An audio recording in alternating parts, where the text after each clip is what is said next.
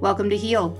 On today's episode, Dr. Jen Schwartz and I explore the often unacknowledged transformational power of giving birth and how it's one of life's greatest rites of passage for women to become who they really are. I'm your host, Dr. Sarah Marshall.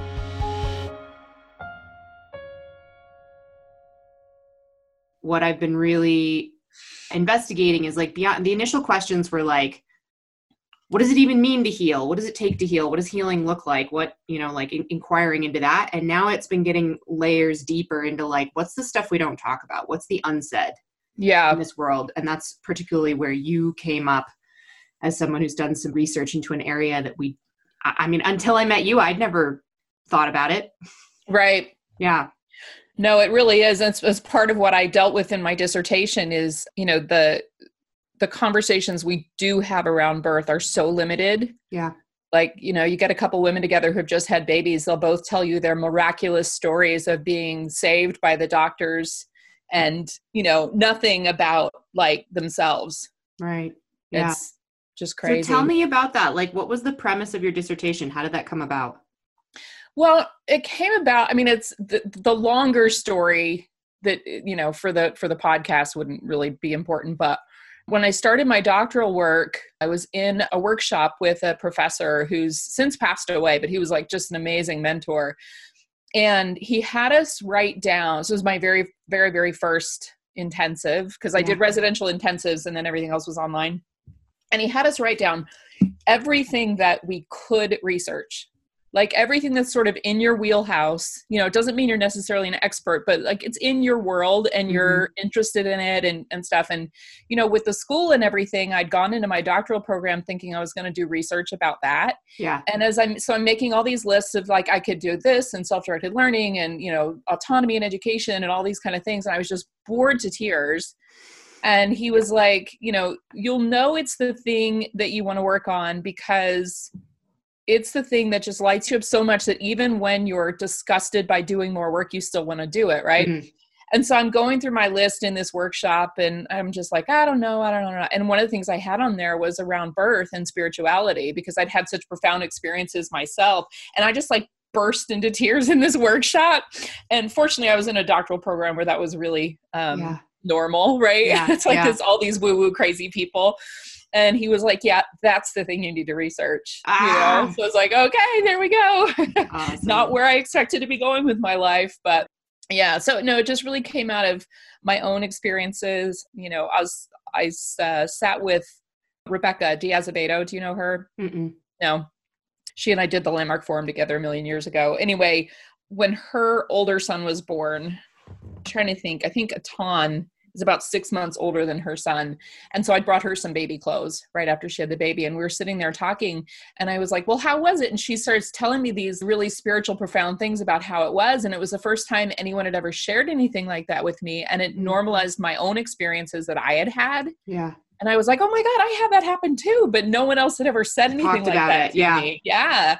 Awesome. So it just gave me gave me room to talk about my own experiences and kind of unpack. You know, I'd had three births at that point, all of which were totally profound, but I'd never talked about it because mm.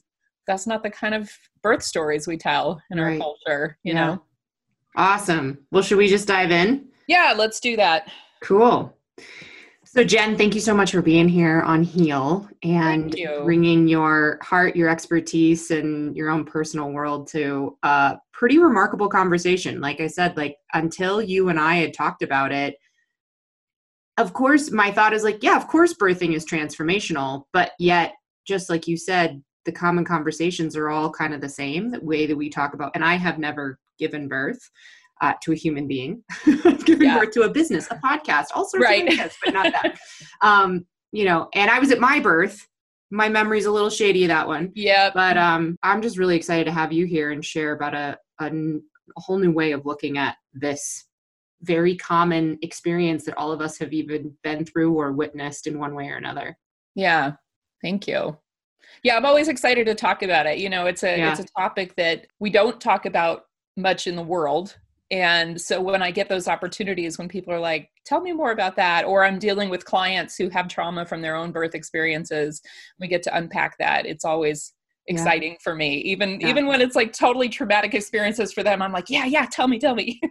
totally. And well, and that's what I think we're going to get into is like I say transformational, but I'm also clear that my biggest transformations came from some pretty wickedly intense, difficult, challenging circumstances. Transformational Absolutely. is like it's an outcome of for me, I'm not the same human being before and after. Something right. alters in me, but that birthing canal, that process right. of going through it is, you know, can be all kinds of different things. Yeah. So share with us like what what what does this mean to you? Like like what exactly is the connection that you've kind of come up with around the spirit connection between spirituality and birth? Like what what are you discovering? Yeah.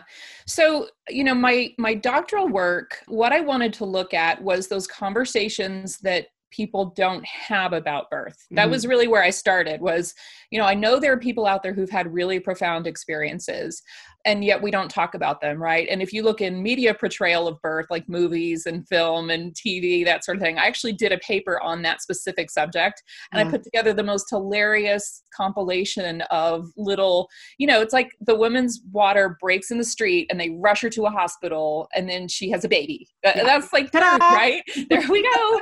and, you know, depending on the kind of media, you know, mostly at the end of it, here's this, this actress with completely perfect makeup and completely perfect hair and a baby in her arms and birth doesn't look like that right mm-hmm. and so i just started with that premise of like i want to talk to people and see what actually happened in your body in your mind in your spirit right while and after you gave birth and specifically the during it's really common you know you you do see the media portrayal as well as the conversations of like and then there was a baby in my arms and everything was different. That mm. happens and gets talked about a lot yeah. and it is a totally profound moment right? And especially um, if it's your first child there you can't it's one of those things that you cannot understand until you experience it directly right? Mm you go from growing this being and then all of a sudden there's a human in your arms and there's a level of love and just profound transformation that happens there that you have to experience to to know what it is right? But there's also so many things that happen during that process you know like you said it's the birth canal process right?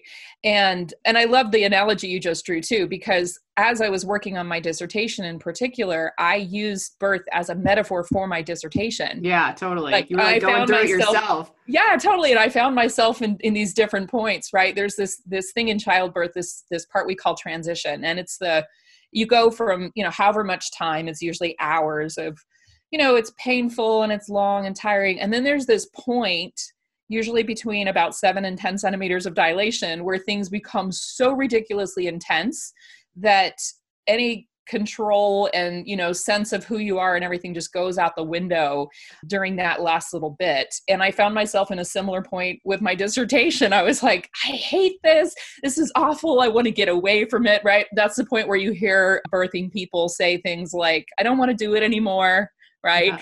Yeah. And in my dissertation, it was the same thing. And I went, oh, transition. Okay, got it. Unfortunately, for my dissertation, it was about two months. Um, uh-huh. In birth, it's usually about an hour yeah. that you go through that. But yeah, so that's kind of where, where I started was let's look at these conversations and see what are people actually saying.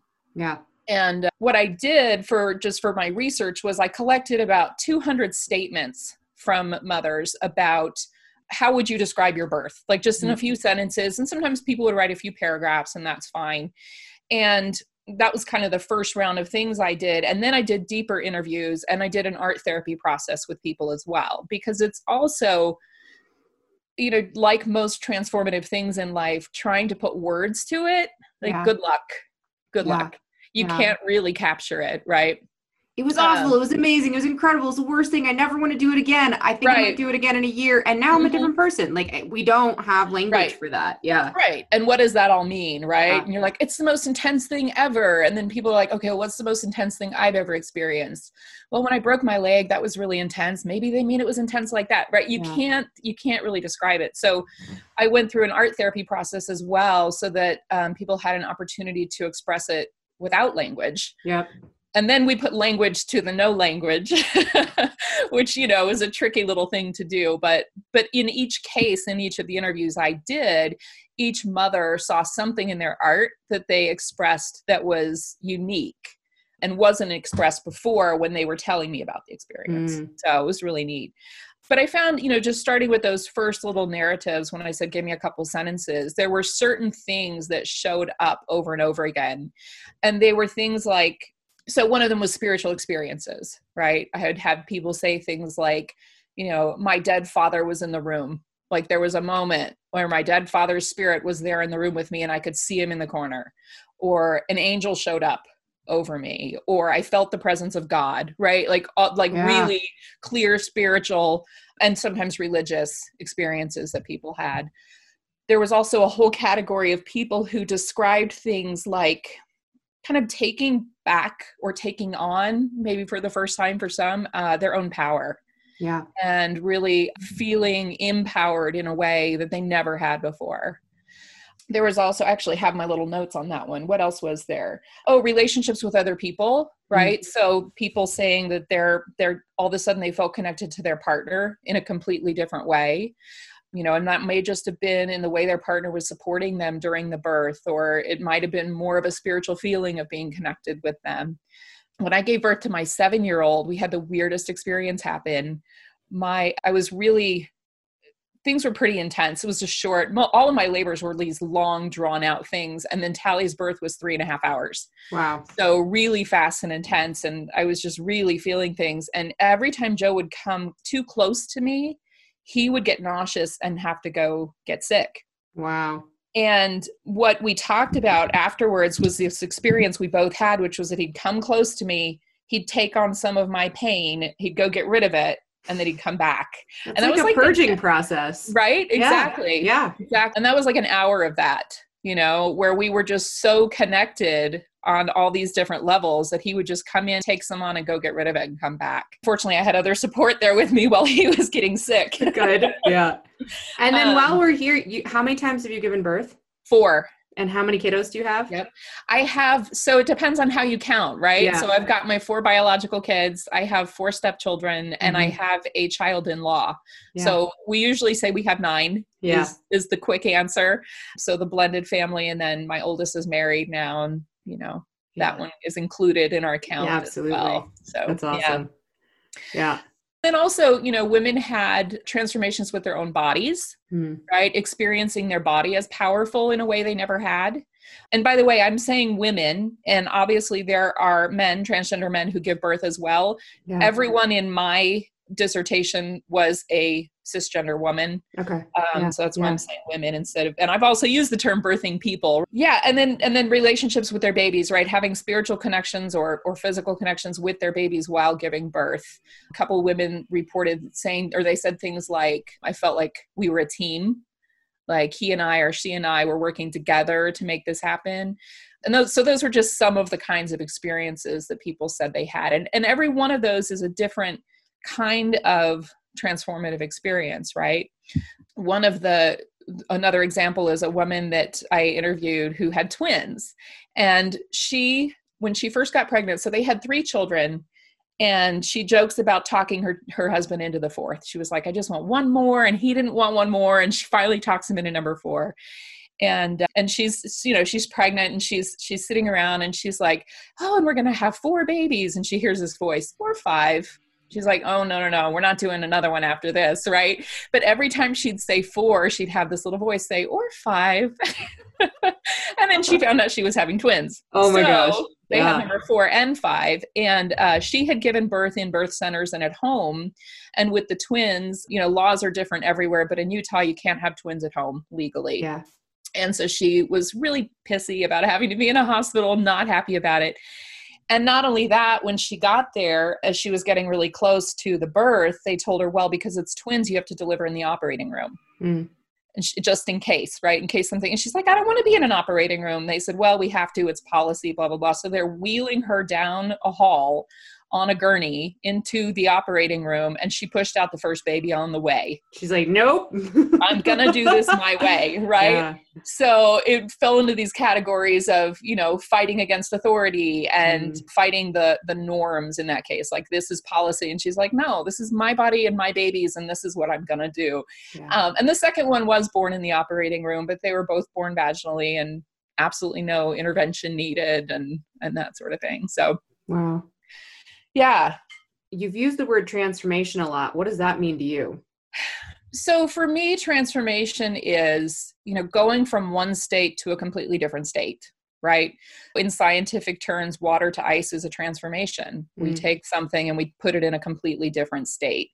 And, you know, with with regard to birth, it's what I saw over and over again and continue to see in the work I do is who you are before that birth process and who you are after is completely different. Yeah. So, you know, in the example of people earning their own power, it doesn't just go back. It's not like that woman was like, I'm going to push out this baby in the hall. And then she went, okay, well, I'm going to sit back and be meek and quiet now or something, right? Mm-hmm. She just became someone who is a vocal advocate and not just about birth, but about a lot of things around families and women's rights and and that sort of thing.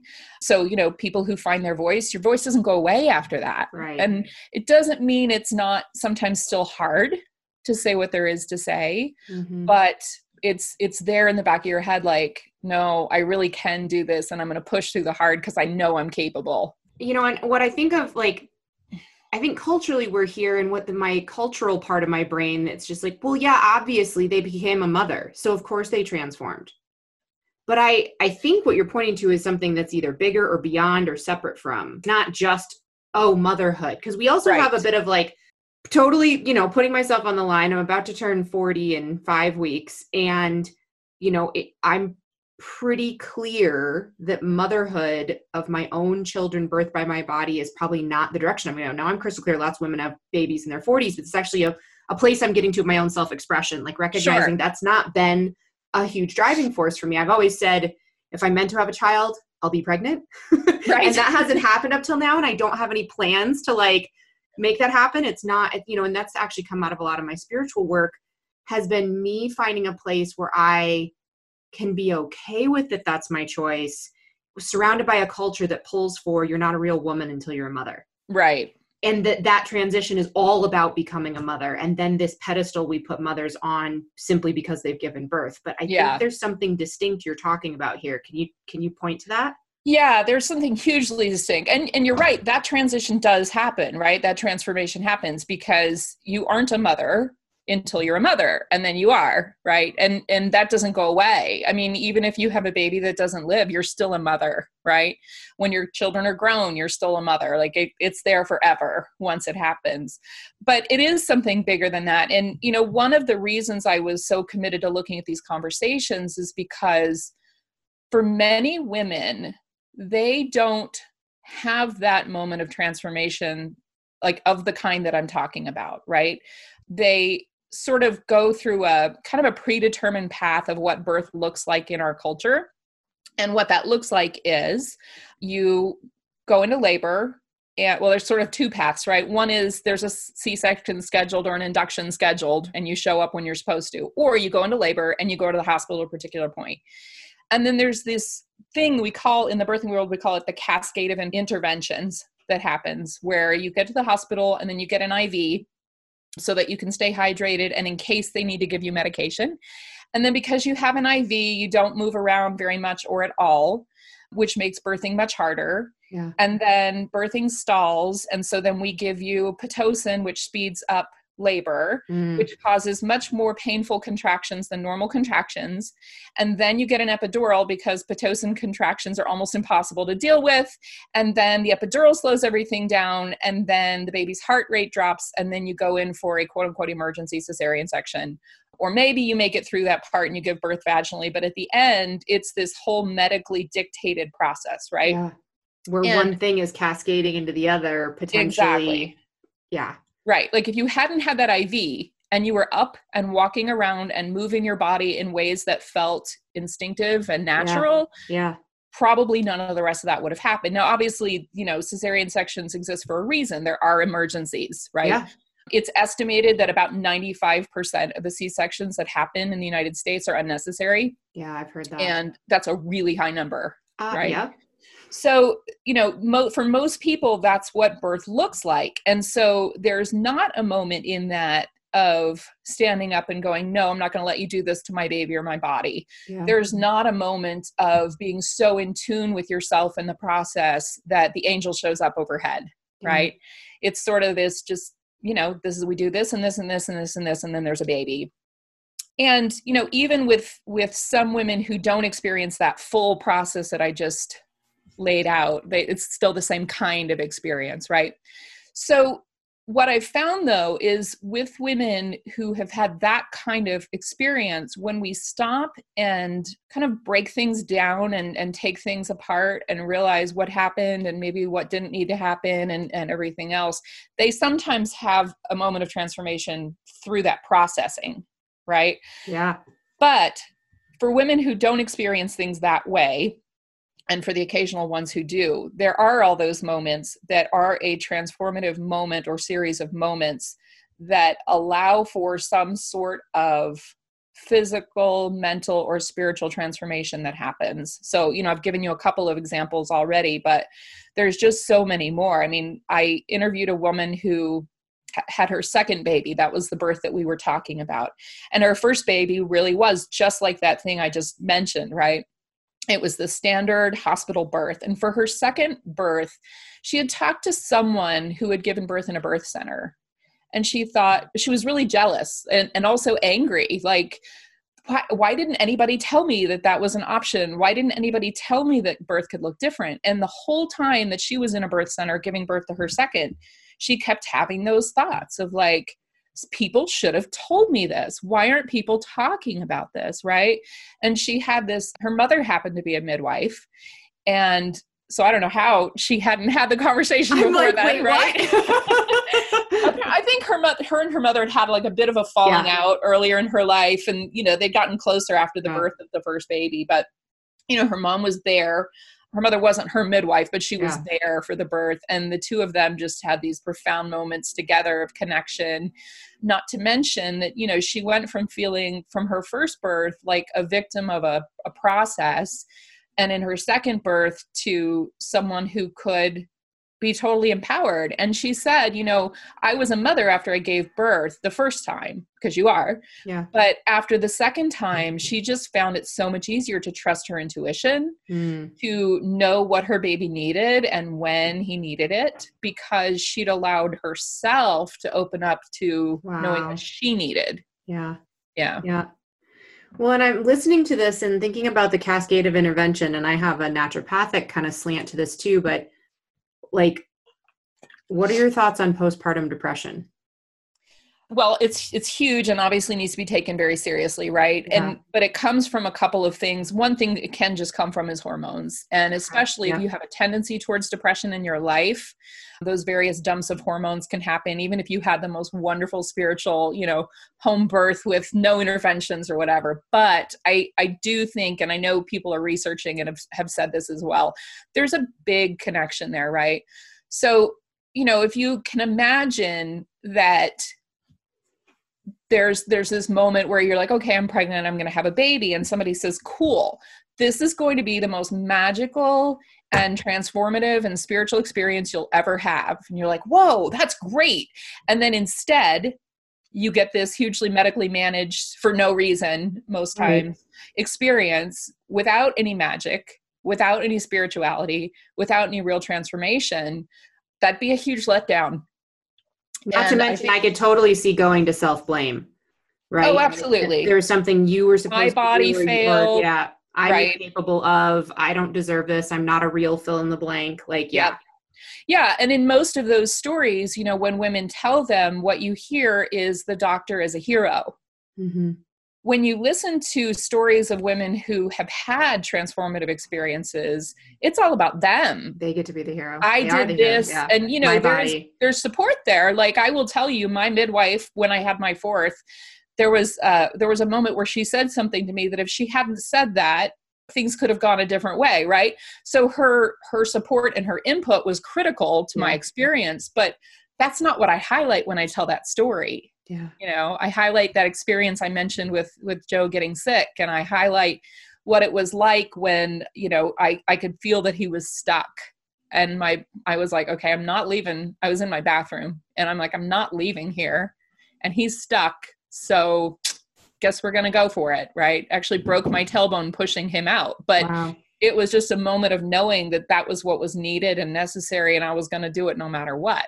Right So even though her words in that critical moment were important, it's not about her. So in those stories where the doctor is a hero, the mother then is like almost a non-participant in a way. Yeah. Like you're there, but it's all about the doctors did this and then the nurses did this and thank God yeah. they were there because we both would have died. Yeah. And that's what they, they get left with often is we both would have died. Right. And it's a really delicate process to unpack that because like you said people go to guilt and shame and i could have made different choices. And you can't go back and change any of that. Not that we can go back and change anything right? But especially with something like birth it's like if you mess up a trip to the grocery store next week you do it differently. When it comes to things like birth you you don't get to go back and change that. And i've i've noticed there there are times where it's so difficult to unpack that that that creates a depression spiral and we have to be really cautious of that too totally yeah. yeah. you know and i i can speak to the hormone side of things because that's something that i've seen particularly around adrenal glands and hypocortisolism and where or at least if they have a what's now deemed the hpa axis dysfunction of the hypothalamic pituitary adrenal axis like the brain to the adrenal signal and the adrenals yeah. are the little glands that sit on our top of our kidneys and they help us deal with fight or flight circumstances, you know, car accidents, major traumas in our life, birth, right? Like, not that birth is a trauma, but that's a time when we need those endorphins and our cortisol yes. and everything on board to help us get through it. And in our current culture, people having at least dysfunctional adrenal gland or adrenal gland axis systems is really common. Mm-hmm. And then when we layer on the fertility side of this and the infertility therapies and hormones and things because like i do non-hormonal intervention fertility coaching with all of my you know with with certain clients where we just work on reestablishing the health of their endocrine system and they get pregnant naturally right. and i know that there's some women that that's not going to happen so it's not like this isn't we're not scripting for everyone there's just a percentage of women that go through ivf and go through a, you know even embryo transfers that if they'd done naturopathic work for two years before that pregnancy, they probably could have actually gotten pregnant. Sure. And we could have had a whole different outcome. And one of the things is in this endocrine system. And what can happen is the baby's adrenal glands start to come online and produce some cortisol around third trimester. And you're basically, you've just inserted a little hormone pump inside mm-hmm. your body. So you start to feel great because your hormone levels are coming up. But then you have a fetus producing hormones for 150 or more pound woman Right. And then kiddo comes out depleted and mom gets shut off from her hormone pump when the birth happens and everything crashes as if you just stopped a medication. Right. And that can cause a cascade and a tumble. And I know that's only one layer of the story, but it's a very physiologic thing that can happen for women as they go through this process. Right. Well, and we have this built in protection from that, right? Which is this massive oxytocin dump that happens when you give birth. Yeah. And what they're finding is that the epidurals in particular, because what you're doing with an epidural is you're cutting off all feeling, all sensation from about the middle of your spine down. Yeah. Now, you know, there are times when epidurals are really critical. I knew a woman years ago who had a major heart condition and she wanted to have a baby, and they told her, if you go through labor, you will die. So, if you want to have a baby, the minute you feel a contraction, you need to go to the hospital. And we're going to give you the strongest spinal block that exists because your heart can't take it. Yeah. Perfect example of where exactly. Western medicine totally. is really critical yeah. and important, right? So she got to be a mother. She had two healthy, beautiful, wonderful children and still had her heart condition, right? Yeah. But for most women, it's not necessary. And when you've cut off all that physical sensation, you're also stopping the play of what you're talking about your adrenals releasing hormones and everything else. Yeah. Now, we get an oxytocin dump when you put a baby next to your nose. The smell of a newborn baby, the smell of amniotic fluid, right? It actually creates that, but it's not the same level that yeah. you get that happens when you have gone through labor and actually pushed out a baby. Yeah. And you know so you're talking about you know it's like the difference between taking two milligrams of vitamin c versus a thousand right yeah. it's a very different impact on the body and it's a long-term impact vitamin yeah. c you can take more tomorrow. That oxytocin dump you got one chance yeah. right? One chance per baby anyway. Right. Yeah. That's so interesting. So what do you see? Because you know um, a lot of the exploration on heal has been about you know dealing with diseases disorders pathologies healing you know and, and bringing ourselves back into a state of optimal health. Mm-hmm. so what does birthing have to do with healing yeah yeah. Well i think you know for the most part there's well actually i'll say there's two things. One of them is there's an opportunity for healing in giving birth mm-hmm. right?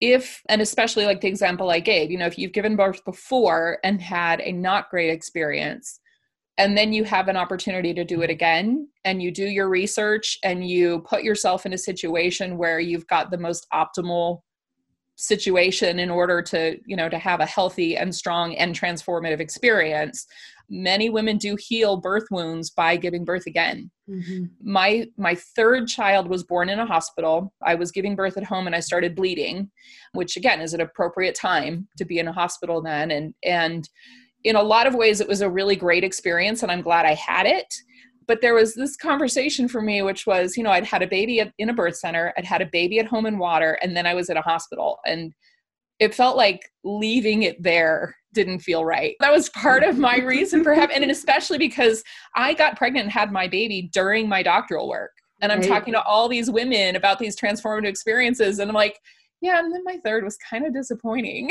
so my fourth my fourth birth really was an opportunity for me to go back and heal what I missed out on on that third birth. So I think that's one thing. And obviously, you know, don't go have a baby so you can heal your birth trauma. Uh, that's not a good yeah. good reason to do it. There were a lot of other reasons I decided to have a baby at that point. But so I think that's one thing that is a possible possible thing. But the other thing is, you know, I think healing can come from telling those stories. Mm-hmm. Even the stories that are traumatic, with my dissertation work, I didn't work with people who had what they identified as traumatic experience. And so I had people self identify. I mean, it really yeah. didn't matter what we wouldn't necessarily fit that into trauma, but they said it was traumatic. I didn't interview those people. Yeah. Um, and that was just because of the limitations of, you know, I hadn't done my doctoral work yet. I was still learning a lot. And I wasn't necessarily the person to be there when someone goes into a full trauma spiral, right? Yeah. But in my work since then, I've been able to work with people who did have traumatic experiences and really work through and process what happened. And, you know, like I said earlier, it's not like you can go back and change it, but in processing the narrative, you can get to a point of acceptance and healing through mm. it. And I think the biggest thing really is, you know, it's not just telling those stories, but if we can and I think we're moving towards there, but it's a slow, slow process. If we can normalize birth in our culture, we can get to a point where, as a society, we can heal a collective something that yeah. then allows people to give birth in a different context. Yeah. I, you know, speaking of diving into what we don't typically talk about you know i i see normalizing birth inside of an even bigger narrative of normalizing menopause normalizing female sexuality. Yeah. And I mean All female as gender identity, not as biological parts, right? Because it affects mm-hmm. everyone. And, you know, and I know there's a lot of work to creating a new normal, you know, a, a healthier context for male sexuality too. You know, like like there's a there's worlds on sexuality for humanity, period. But like I I've actually been reading this book, Vagina by Naomi Wolf, and she mm-hmm. takes you through the historical conversations we've had about female sexuality and we are still massively impacted by the conversations of the Victorian age in particular. Yes. Where a good woman was an empty mind and an empty vagina. Right. She was virginal, she had no desire, and she had no thoughts in her head. Yep. And there's a very strong connection between the two. And what's really fascinating is in a very limited amount of research, because these are not things, you know, go digging around trying to even find in-depth research on endometriosis or fibroids or or you know female specific diseases and there's just lacking. Like it's mm-hmm. it's not there's a whole cultural conversation to break up here you know inside of that as well. But she talks about how she had her own personal experience and you're going to have to read the book to get the exact story correctly because i'm going to paraphrase it here. But what i remember from it what i was left with was she actually had a spinal injury or a disc issue in the bottom like in the lower part of her spine and it like basically created an unnatural nerve block to her vagina like uh-huh. sexual function in this process And through MRIs and the work she did to heal and bringing it back on, she learned that there is this really complex, intense neural network in your vagina, and each woman's neural network is distinct. Yeah. And there's an incredibly, like, we kind of like have a little bit of a connection between like men and which brain is the one that's leading them their penis brain or their head brain and and then actually we're discovering that that's true just generally as our genitalia are a huge part of how our brain functions, how our neurotransmitters function. And this is one of the things I've started to expand in my conversations when we talk about the importance of a good lifestyle and healthy lifestyle. Almost everybody says diet and exercise. It's diet, exercise, breathing, water, sleep, and sex. Yes. It's all of those things. Yeah. And healthy sexuality and healthy sexual expression and healthy sex in your life, whatever that looks like, it can be personal, it can be with a partner. You can have an incredibly rocking, healthy, sensual, sexual life, and you may not have a partner. And there's just, we are Homo sapiens that are sentient beings. Mm-hmm. So sensual and birth is sensual and i one of my other i read her blogs and, and information all the time and of course as soon as i want to say her name it's i'm gonna think of it in just a second but she is this incredible sexuality coach and she talks about orgasmic birth. Yes. Orgasmic birthing process. What do you know about that? Yeah, so I do talk about that in my dissertation, and awesome. it is a really fascinating facet of birth because, you know, again, if you look at the societal conversation about birth, it's about pain, it's about struggle, it's about you know it, how hard it is and how difficult it is and everything else i myself have had birth orgasm twice. So I, i'm very familiar with it. Now the first time it was quite shocking as you can imagine. The second time i was like oh cool we're going to do this again, this again yeah.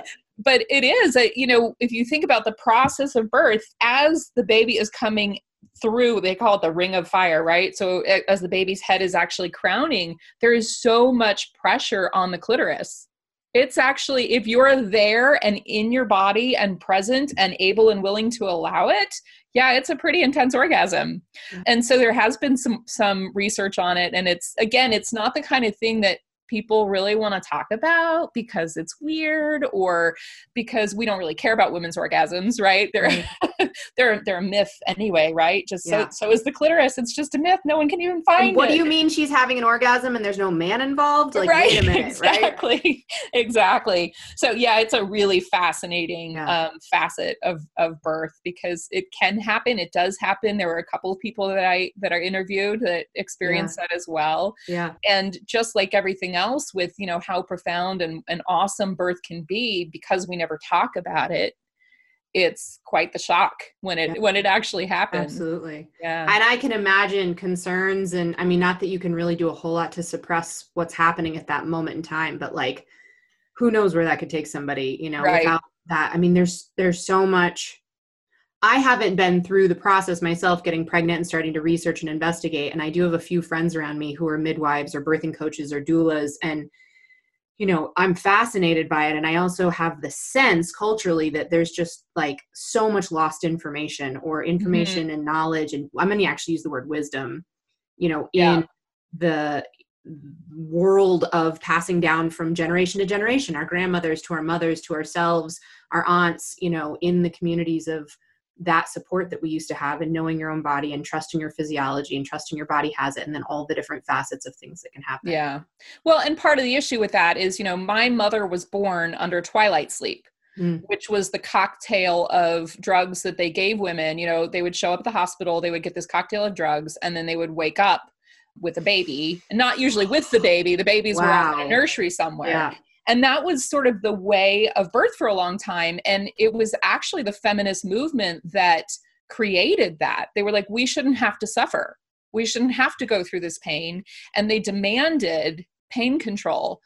But what happened with that was, you know, during so during birth, women would have to be tied down to beds because you're not just completely unconscious, you're I'm trying to remember what's the oh Versed, right? Versed is a medication mm. that we give. And that was in the cocktail. Versed? For medical, yeah. Versed is something we give people. Like when my son had stitches when he was four, they gave him Versed so that he wouldn't remember the trauma of the stitches. And you're he's still there and awake and goofy, right? But afterwards he had no idea what had happened right and it was the same experience but for giving birth wow so they would tie women to bed so that they wouldn't get up and walk off and accidentally give birth as they were walking around on a hard floor. And, you know, quite often a nurse would come over, lift a sheet and be like, oh, the baby's here. And, you know, just take it out and clean it up. And eventually the mother would wake up and the baby would be off in another room. So you want to talk about being disconnected. Totally. There's there's no that's yeah. the most ultimate thing, right? Yeah. Um, in disconnection there. And you know, we it's not that bad anymore, but point the point you made was the what we hand down from our grandmothers to right my right. grandmother doesn't remember giving birth yeah there's this gap in knowledge for yes. you know i don't know how far back maybe about 80 100 years you know four or five generations at least yep that, that there's been this alteration in the birthing process yeah. and yeah yeah and keep in mind you know that's a white woman 72 mm-hmm. years ago true right so in in other communities communities right. of color in particular nobody had money to go in and get knocked out and wouldn't have anyway right because they were smarter than that a lot yeah. of them but at least in the culture of white women in the united yeah. states you know i'm almost 50 so you figure my generation where did i get knowledge of birth I mean, I have an answer to that for specific right. for myself, but yeah. I know for most women my age, and then how do, what do we hand down to our children if what our experiences was, well, I had a really great epidural, and then you know, thank God the doctor was there. Yeah, that's that's what we're handing down culturally. Yeah. Oh my gosh. I've got two things I want to definitely dive into out of that, but I also want to say it's Kim Anami. She's the sexuality coach and she also has a podcast and a great blog and she's irreverent as all get out. So mm. like this is my warning to my listeners. but I I love her and she actually has a whole kind of her claim to fame in the beginning was vaginal weightlifting and she works with yoni eggs and oh, yeah. strengthening and that was a big aha for me as a naturopath was you know she talks about women postmenopausal using yoni eggs to strengthen the muscular tissues in the va- vaginal canal and how that just duh it brings back circulation you bring back circulation you bring back lubrication yeah and so like she has this whole protocol for helping women with vaginal dryness through you know yoni egg practices and and mm. like this muscular control that goes way beyond the typical kegel exercises right. which have their own place but this is yes. like in depth to that and so I just want to put that in. We'll have it in the show notes as references right. to Kim's work. I actually got to see her on stage. She spoke at an event. And up until that point, I'd mostly only seen the pictures of her like lifting a pineapple with her vaginal muscles or like, a, a, uh, you know, she's hot. So they're great pictures, but like, but she was incredible. Her vulnerability and authenticity and like how she spoke about a subject that, you know, I consider myself pretty open and educated in this area and it rocked my world. So mm. she's one of my heroes. That's great.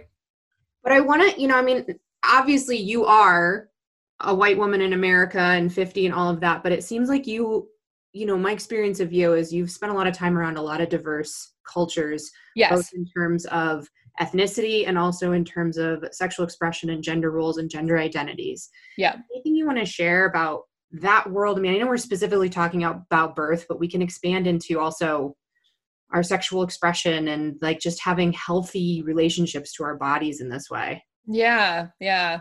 I think, you know, I think one thing is we can look to communities of color for some of that ancestral knowledge that we don't have. Right. Um, you know, the body of Black midwives and Black doulas in the United States is so ridiculously tiny, which means, of course, that women of color don't have support from other women of color when it comes to birth. Yeah. And, you know, I mean, again, the statistics around, you know, um, negative outcomes in birth are so much higher for women of color.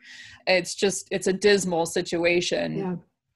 And I think part of that is because, you know, if you're you're going to be in one of the most intimate experiences of your life, you want someone there you can trust. Mm-hmm. And it's pretty clear why most women of color don't trust white women. we haven't exactly been the most trustworthy body of humans for them. Yeah.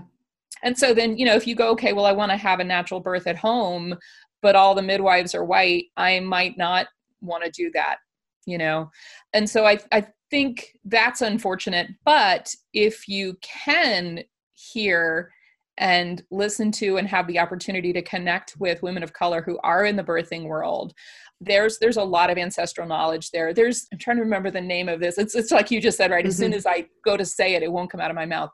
There's a wrapping technique where you use a, a large like shawl or sling or piece of fabric that helps with birth. It helps take it, it helps alleviate pain a bit but it also helps reposition babies and someone's going to know exactly what it is and my brain is gone but it comes from uh, latin american culture and you know that's something that most white midwives don't even know about even some of the most tuned in or educated yeah right yeah. yeah so i think we can look to communities mm-hmm. of color because they haven't you know like i was saying earlier with the twilight sleep they haven't lost as much of that ancestral knowledge as yeah. white communities at least in the united states have you know and then you talk about the culture around you know as a queer person myself i have two non-binary children.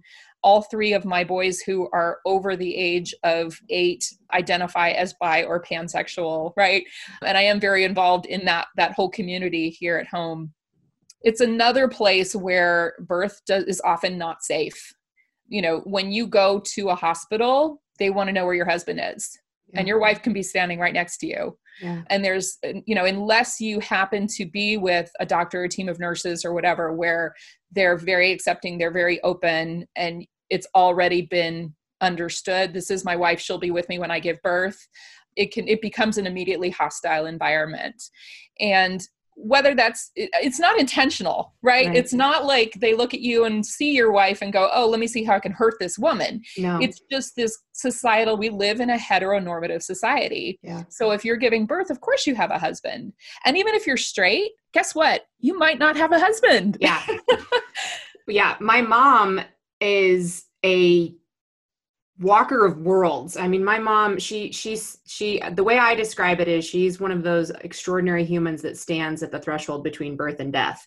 And she's been you know talk about another place in our culture. You know she doesn't have official training as a doula but she's been a birthing coach for i think eight or nine births of friends and family members. And yeah you know been that supportive family member with that deep spiritual tapped in knowledge of how to work with you know the energies. And you know one of those births was with a young girl who was pregnant and was having the kiddo and there was no male partner involved. And like what that was like for her to deal with just the assumptions and the you know constantly answering those questions and all of that. Yep. Yeah. Yeah and it is. It's it's you know it's another one of those conversations in our society that needs to shift. Yeah. Not everyone's straight. Not everyone's married just because they're pregnant. I mean, you know, it seems so basic. Yeah. And I'm sure there are hospitals around the country where they have some sensitivity training on those issues. Yeah. And when you walk in, the question isn't where's your husband? It's do you have a partner with you? Yeah right? And and that the answer to that might be no. And so then we go okay great. Here's what we're going to do. We're going to you know have this hospital doula who's here on call come support you Absolutely. right i can tell you from my experience and knowledge those places are ridiculously rare mm-hmm. but i do know that they exist. You know just yeah. like it used to be everybody gave birth in some ugly little hospital room on a tiny little bed. Now we have birthing suites Yep. Right. And we, we have, have, gotten there. Yep. Yes. And not every hospital has those even. I mean, we're not even at that point where they're everywhere, but at least they're available in a lot of places. And so if you do have reasons to be giving birth in a hospital, you know, there's yep. plenty of medical conditions that make that necessary as a precaution. You at least don't have to do so in a sterile, unwelcoming environment. You can do it someplace that feels comfortable and where there's room for you to move and yeah. everything else. Yeah. And then there's a whole nother podcast on how unless you are actually in a surgery and you require sterility all of the amount of diseases that heal faster when they're also not in a sterile cold environment and yes. people with all kinds of other conditions that and there's a hospital i know of in michigan that is i think named for henry ford and they have views on 80 acres of land and every single room actually has a mm. view of nature and there's walking trails and there's an organic garden on site and then one of their things is they have animal therapy. So there's eight dogs named Henry, and I have a golden retriever named Henry. So like it's not named for the hospital, but you know, right.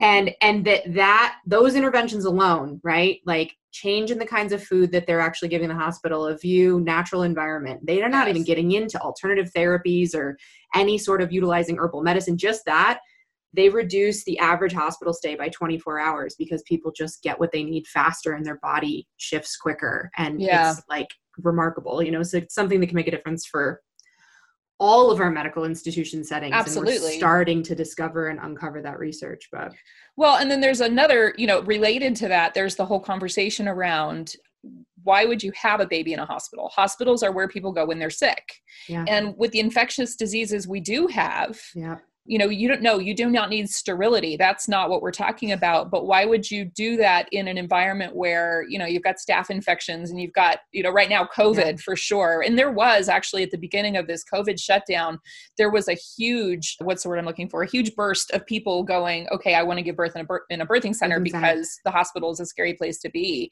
Yeah. and the birthing centers became immediately overloaded.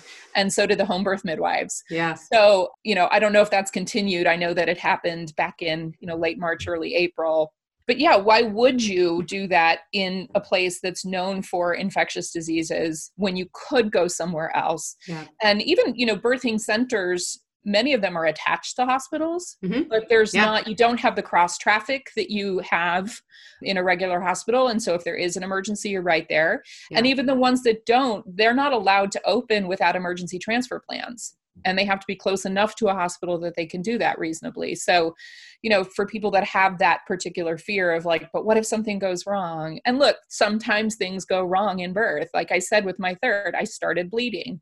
And i remember driving to the hospital and my husband said to me what do you think's going to happen when we get there? I said look either i'm going to still be bleeding and they're probably going to have to knock me out and take the baby because that was there was so much blood at one point in time. I said, or everything's going to be fine, and then it's your job to keep everyone away from me.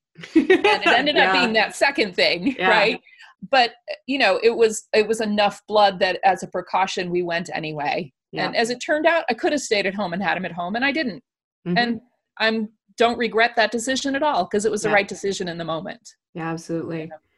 So, you know, we'll see what we can do about starting to create some resources for people who are in this inquiry of, you know, where do I want to go? What do I want to do? You know, how, where would you point people to look for options given that this is a national, at least if yeah. not international conversation? Yeah.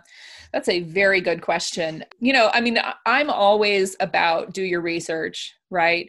And so if you want to if you want to do research like what's actually possible in options and everything else. There's so many good books out there. Naomi Wolf actually wrote a book called Misconceptions that's all about the kind of the lies of the obstetrical world and it talks a lot about that cascade of interventions that I'd mentioned and that sort of thing. And so it's a good you know if you're if you're in the world of all you know is go to a hospital and get an epidural uh, it's a good place to start because you kind of get a bigger breadth of what's possible. All the way through you know laura shanley years ago wrote a book called unassisted and it's about giving birth at home without any medical support right? There's another book i can't remember who the author is called husband husband coach childbirth or pleasurable husband coach child childbirth, something like that, which is also about you don't even need a midwife. Now, obviously, that's pretty far out for most people. Right. But there's your spectrum. Yeah. Right. I actually have a friend that she delivered both of her boys at home with her husband. Mm-hmm. And it's one of the most I mean, it just blew my mind, and that's yeah. kind of rare to blow my mind. Yeah, honestly. Well, and, it, yeah. my third birth was a planned unassisted birth, and mm. you know, and that I say if you're going to go that far, you really need to have done your research because yeah. see, I had to come out of my birthing bubble and make a medical decision for myself in the midst of it. Yeah. And if you don't have enough knowledge and enough information to be able to do that or to have, you know, your partner whoever that is with you mm-hmm. have that information, you shouldn't be doing that alone. Right. You should have someone at least have a midwife at home with you if you can't you know do that research yourself yeah and that you know that includes things like taking your own blood pressure if that's what's needed and uh, all those kind of things so that you're you really know what you're doing in the yeah. midst of it so yeah those those are kind of a couple things in birth i think you know the main thing for me is and and all the research shows this right if you go to england where most births are attended by midwives they have better birth outcomes than we do where most here where most births are attended by obstetricians hmm. who are surgeons. Yeah. Surgical birth, like I said earlier, is sometimes necessary and it's rare. So if you happen to live near a hospital where midwives are attending the births, great. Go interview the midwives, talk to them, you know, see if you feel comfortable with them, ask them what are their protocols you know under what circumstances would they turn you over to an ob and you know, again there are circumstances where that's appropriate. And if there's not midwives at your hospital that's when you reach out and you talk to the birth centers if there are some in your in your area. There are a few midwives and it again it varies from state to state but there are midwives who mostly do home births but who mm-hmm. have hospital privileges meaning they can be with you in the hospital. You'll also have an obstetrician assigned to you but the midwife is there as your primary support. So yeah. there's a lot of different ways to do this. And you know some of the women in my my research work gave birth in hospitals. They had very standard births in many ways and they still had transformational experiences. Yeah. so it's not give birth in the woods by yourself or you can't transform right? Totally. that's not the message no. at all. But i think a, such a huge part of it is doing your research beforehand. One of the i think another thing that's really really important let's see if i can pull up the name of this book I should be able to because I use it and talk about it all the time, and yet my brain is gone at the moment.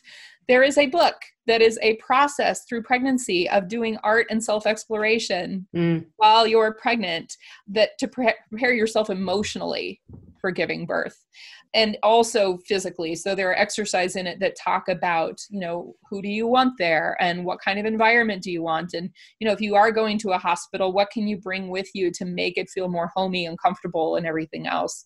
I'll find the name of that and give it to you since i'm blanking on it right awesome. now so that's another good resource there. But you know doing your preparation doing your research and deciding what's going to be best for you.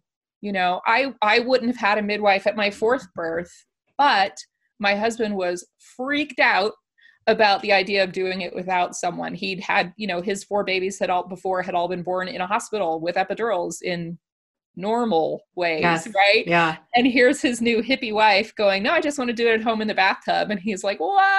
I had her there more for his support than mine. Yeah, totally. You know?